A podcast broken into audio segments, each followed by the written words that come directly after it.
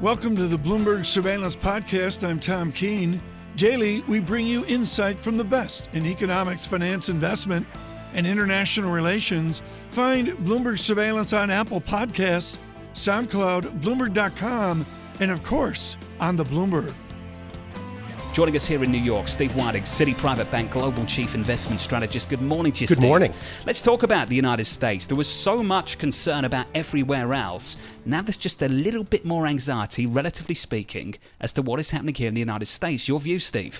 Well, um, the 3.2% growth rate of GDP that you saw in the first quarter is probably the weakest 3.2 I've ever seen. Uh, we had slowing investment, down uh, consumer durable spending, a decline in housing investment. Uh, and, you know, basically, we are in a year post tax cut where we should be seeing some slowing. Now, I think that the turn of the year economic data were incredibly weak. Uh, and we've rebounded some from that. Uh, but we will have a slower growth year uh, than 2018. And that needs to be understood by, by investors. We uh, probably don't want to take any big chances here uh, with shocks with the yield curve inverted. So, looking at the data, the new orders part, the new orders component of the PMI contracting, are you saying what we're experiencing here is an inventory overhang from the last couple of months? We've got to work our way through that a little bit? There was a strong inventory component gain in the first quarter of the year. I think that, you know, underlying all of this, consumer demand is not immediately weak. It's not uh, so unusual, but there's nothing dramatic coming around uh, here on the demand side of the American economy, uh, unless you know we push some of the levers down, and those levers Right. could be financial conditions, uh, credit. Um, you know, fortunately enough, we moved away from some of those shocks. I have no doubt that the American economy could continue to grow through the year, uh, but we have a, a few uh, you know tr- uh, places to avoid. That's great. And you've got an institutional message where it's like remain calm and you got to stay invested. I get it and all that. The fact is, in the last number of days, even weeks, here and then over there and then over there, we've seen discrete economic data which shows substantial slowdown. Maybe it's Korea exports or this, that, or the other thing. Are you looking at idiosyncratic single data points for concern, or is it a manageable slowdown where I stay invested with confidence? So it's really an issue of regime. And What, we what are you, James Bullard? What do you mean Well, by that? Uh, what I mean by that is that the there are certain data points that we use to see whether or not we've sort of broken the current cycle.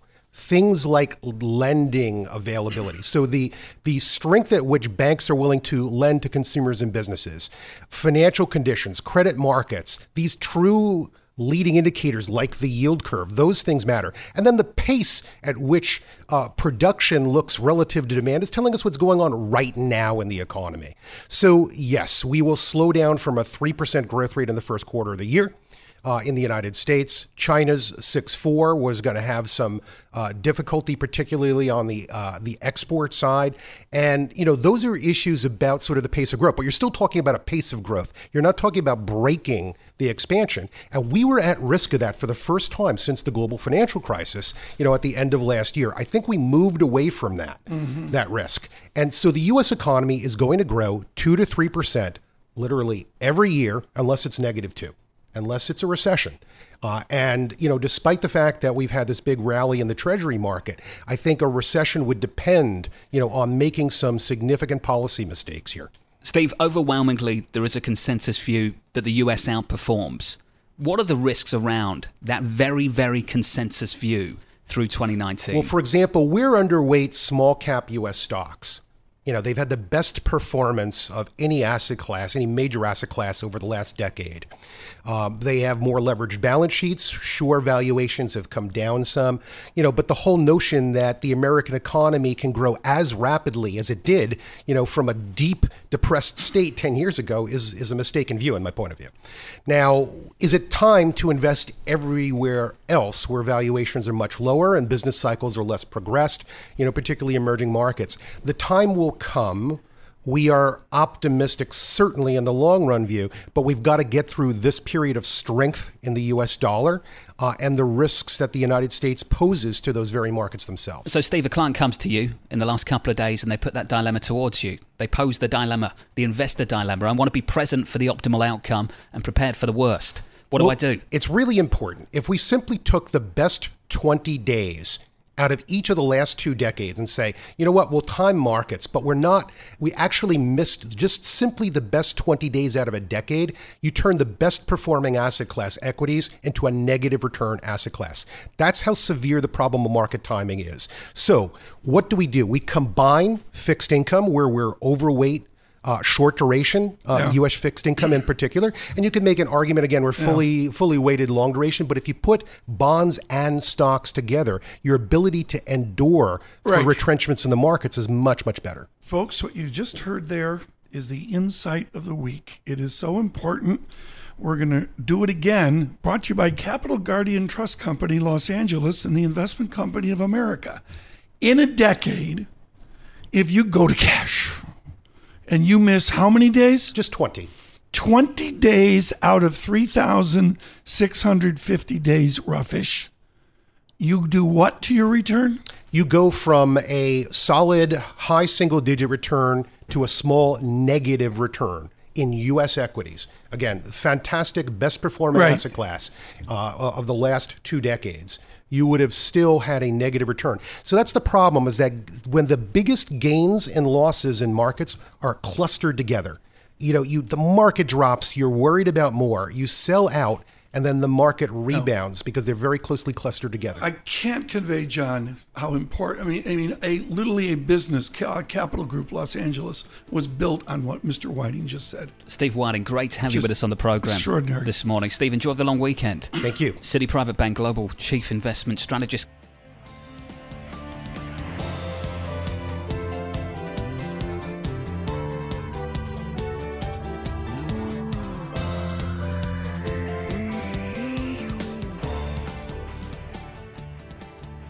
To the UK now, where an emotional Prime Minister may announce she will quit as Britain's leader after admitting that she had failed to deliver the one task that defined her time in office taking the country out of the EU. It is and will always remain a matter of deep regret to me that I have not been able to deliver Brexit. An emotional Prime Minister just hours ago from 10 Downing Street. I'm pleased to say that Bloomberg's Anna Edwards joins us now. Anna, walk us through the process for the next couple of weeks, perhaps several months, to select a new leader of the Conservative Party and ultimately a new Prime Minister. Yeah, good morning to you, Tom and John. There's a helicopter circling. It's been a very emotional morning here in London. Theresa May, as you say, giving that emotional address. The Maybot finally showing some emotion. The Maybot, the nickname she, she gained for, for not showing much emotion. Uh, so the process now from here is that uh, gone are strong and stable. Gone is Brexit means Brexit. But we need to find a new slogan and we need to find a new leader for the Conservative Party and a new Prime Minister. We start that on June the 10th. That's when the firing gun is started, if you like, for the uh, leadership contest. And that usually takes between six weeks and two months. Perhaps it'll be uh, a little bit less than that this time. They've, Right. they've been called on by business to get it done quickly, but it could take some time to narrow down the field. Anna Edwards, I saw the Downton Abbey movie trailer last night. The royals show up at Downton Abbey and they have to bring in the old butler to save the day and all that. Prime Minister May's got the same disaster in eight or nine days. The president's going to show up with the first lady, Ivanka, Jared, Don Jr., Eric, Laura, and maybe Kimberly in tow, and she's going to sit there and shake hands. How do you envision the horde from Washington showing up and greeting a lame duck prime minister? Well, I suppose there's always the Queen, and throughout the Brexit drama, the Queen has been that consistent force, hasn't she? Uh, keeping well out of the Brexit drama, I should say. Uh, but she is going to be meet, doing a lot of the meeting and greeting with President Trump, so that might take some of the pressure off. But you're right that this is going to be an incredibly um, uh, heightened time of tension in UK politics, and add into that President Trump, who we already know, Right. in fact, one of the riders in this competition, Boris Johnson, that's who he likes. If you're just joining us worldwide, Bloomberg surveillance as we look at the resignation of the Prime Minister of the United Kingdom. We now go to our Midlands expert, John Ferro, with Anna Edwards. To the both of you, how does this play outside the suits and ties I'm just pleased of we London? moved on from Downton Abbey. Well, okay, well, but John, John, how does this play north? Okay, important question. In Wales. How does the next leadership connect with the Brexiteers. And ultimately, that could be where this pendulum swings. So, Anna, the kind of leader that this Conservative Party ultimately wants now, is it A, a Brexiteer? Is it B, someone that connects emotionally with the people in a way that, say, Prime Minister May has not? And does therefore it mean Yeah. to tick both boxes, it's Boris Johnson? Right. I mean, there's going to be a fine line that this that the, the, these leadership can- uh, candidates are going to have to tread over the next weeks ahead. First, they have to try and appeal to the party, and that's not just the Brexiteers in the party; that's all of the party. You can expect them to all try and behave like states, uh, statesmen and stateswomen and try to bring the party together. But then, once they've made it through to the final two, they go in front of the party membership, who we know are much more pro-Brexit and much more in favour of a no-deal Brexit. So that's when the market could get a, little spooked when we get into the final part of this uh, uh, of this process, and they're all trying desperately to appeal to what is probably quite far right of the Conservative Party. Anna Edwards in the Times of London, Oliver Wright just writes, and the headline is If the past two years were stormy, get ready for the hurricane. What's the hurricane to come? I mean, yeah, there, there could be many hurricanes still ahead of us, couldn't there, Tom? The hurricane that is, can we, how on earth do we get to October 31st and do some kind of deal? What if the EU says no to an extension? What if that is the view that the EU takes and then that creates some sort of economic hurricane for the UK? Um, we could end up with a general election. That's still all very much in the mix. What tools will Parliament pull out of the bag to try and stop a no-deal Brexit? We know they don't want one at the moment, uh, but if the government doesn't table any motions that are amendable, what tools will they have to use to try and express that, to try and stop no-deal Brexit from happening? Will that mean that they declare no confidence in the House and that we go to a general Yeah. election? All of those things are still possible. Anna, great to Edwards, catch up with you. Bloomberg's Anna Edwards joining us from 10 Downing Street. She's going to go hug the cat Downing right Street. now.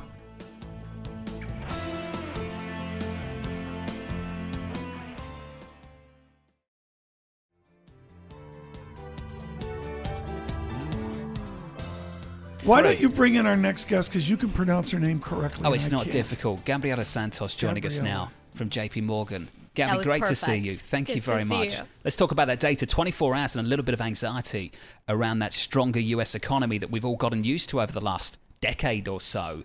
What are your thoughts on the recent data we've had from America? So this is the April uh, data before the trade tension flare up, and I think very clearly there was a deceleration taking place in the economy relative to last year. We always said last year's three percent growth pace was temporary. And we had already seen, even in first quarter GDP, if you look beneath the surface, you saw that the economy was decelerating back to what it was doing before 2018 stimulus, which was much closer to 2% growth. Now we inject some of this trade uncertainty, and the risk is to the downside for the US economy. So we can't be fooled uh, into thinking that trade only matters for China and Europe and Japan. It also matters for a US economy that was already decelerating. But the even consensus before. view, Gabby, as you know, is that the US outperforms, that the US economy remains, relatively speaking, resilient compared to the impact the trade dispute will have on the rest of the world.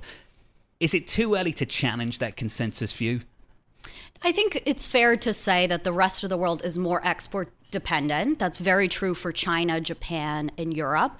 So, in relative basis, they might suffer more, but we can't say that the US won't suffer at all. Yeah. The US economy will feel the effects as well. Uh, Gabriela, you're with us for the, the entire half hour, which is wonderful. I want to talk EM with you later because the markets are moving. John Farrell, I want to open this up to you, and it really goes to the real yield today and the importance of looking at bond markets. John, to you first, the ramifications of a 210 spread finally breaking down. Is that in the market? I don't think it is. Well, the two ten spread's a little bit misleading Since because December. actually, actually, it's widened a little bit as treasuries have rallied because we've had this aggressive move at the front end. But it's coming back just in the last 10 minutes. Yeah, I would, I would be much points. more focused on just how much the front end of the yield curve is actually Fair. rallying and beginning to price in a rate You're cutting talking cycle. price up, yield yeah, down. the yield coming in even more. So we're in around 215 at the moment on a US two year. Yesterday we Yeah. were lower than that. I mean, Gabriel, fr- from the entire JP Morgan platform, we've basically had stasis in the vanilla yield curve since December of last year. What are the ramifications if we actually break down to a flatter difference in yield between the two and the 10 year?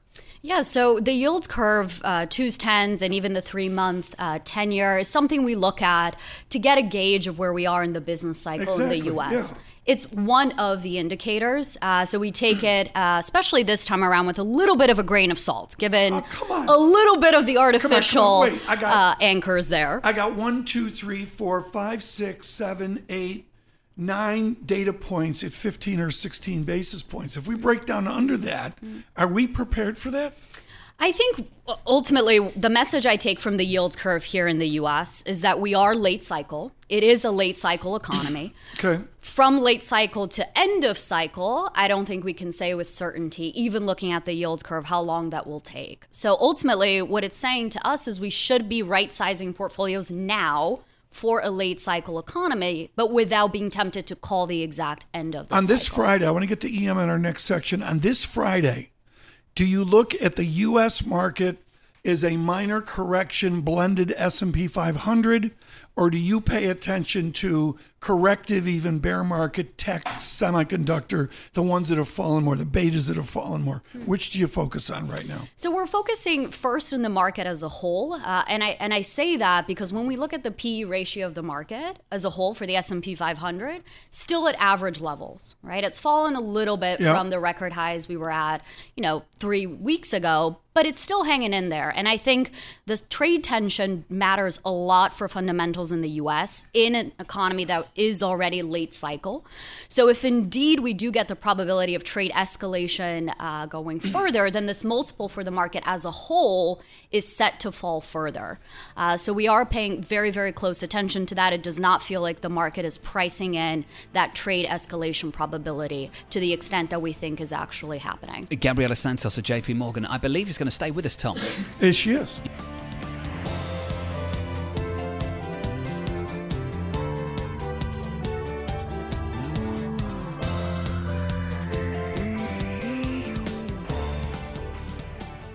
Gabriela Santos with us with the interview of the day, the week, and the month on EM. She is JP Morgan Asset Management uh, Global Strategist. You changed your view. What did JP Morgan change on EM? So, Tom, I think important right away to mention that our structural long term view for EM has not changed, meaning we still think it's an asset class, especially on the equity side, that will deliver superior returns to US equities in the medium term. And I mention this upfront because we feel that American investors uh, across the board don't seem to have enough emerging Yep. markets Yep. in their portfolios compared to European investors.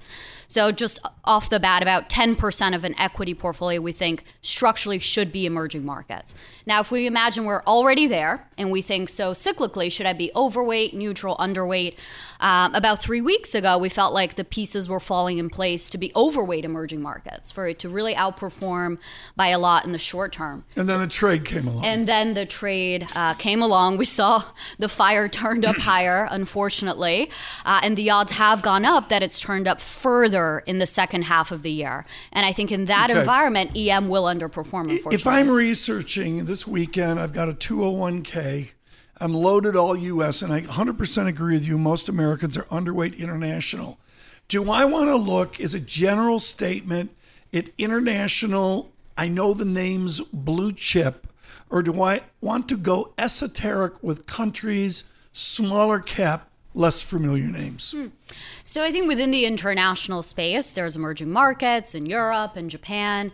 We feel particularly strongly uh, short, medium term uh, for emerging markets. I would say relative even to Europe and Japan. Within emerging markets, I think um, you know there's some really interesting stories there. We really want to take a look at. Uh, that would be consumer related stories. So, not the old school emerging markets, commodities, and those kinds of names. You're not going to buy a concrete company in Thailand. You're going to buy. Exactly. You're going to buy theme. a consumer related theme. And consumer related is pretty broad.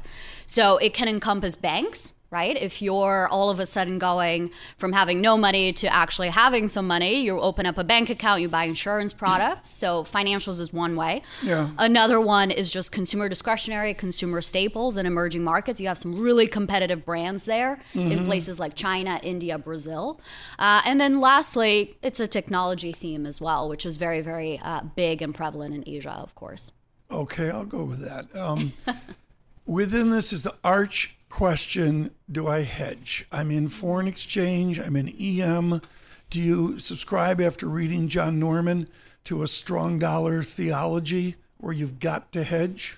So, in the short term, because of the trade related, tensions, I do think a strong dollar uh, is likely. And in that scenario, EM does struggle, uh, just even local performance as well. So, that's why perhaps our view has changed from overweight EM to more of a neutral call. But really, what we find medium to long term is the currency ends up being a wash for emerging markets ultimately what drives EM performance medium to long term is not the currency, it's not even valuation, it's earnings growth. Okay, so I, I, want you to partition just one final question, and I know you've got to run off. You've been very generous with your time today. I want to partition U.S. ownership with familiar big EU Japan names like, say, Nestle is the mother of all big consumer companies, with the esoteric world of Gabriela Santos what are my percentages there in a portfolio? 50, you know, 70, 10, 10? Is it 60, 20, 20? How do you mix that up? So within the equity piece, uh, for us, just neutral. Uh, would be about 65% US. Okay. It always makes sense if you're a US based investor to have a little bit more of a home bias, totally. Yeah. Um, about then add about 10% of that for emerging markets and leaves us about 25% for Europe and Japan. Okay, Gabriel Santos, thank you so much to JP Morgan as they, uh, like a lot of other people, adjust over the last two weeks uh, to the trade outcomes. And of course, they are still in flux.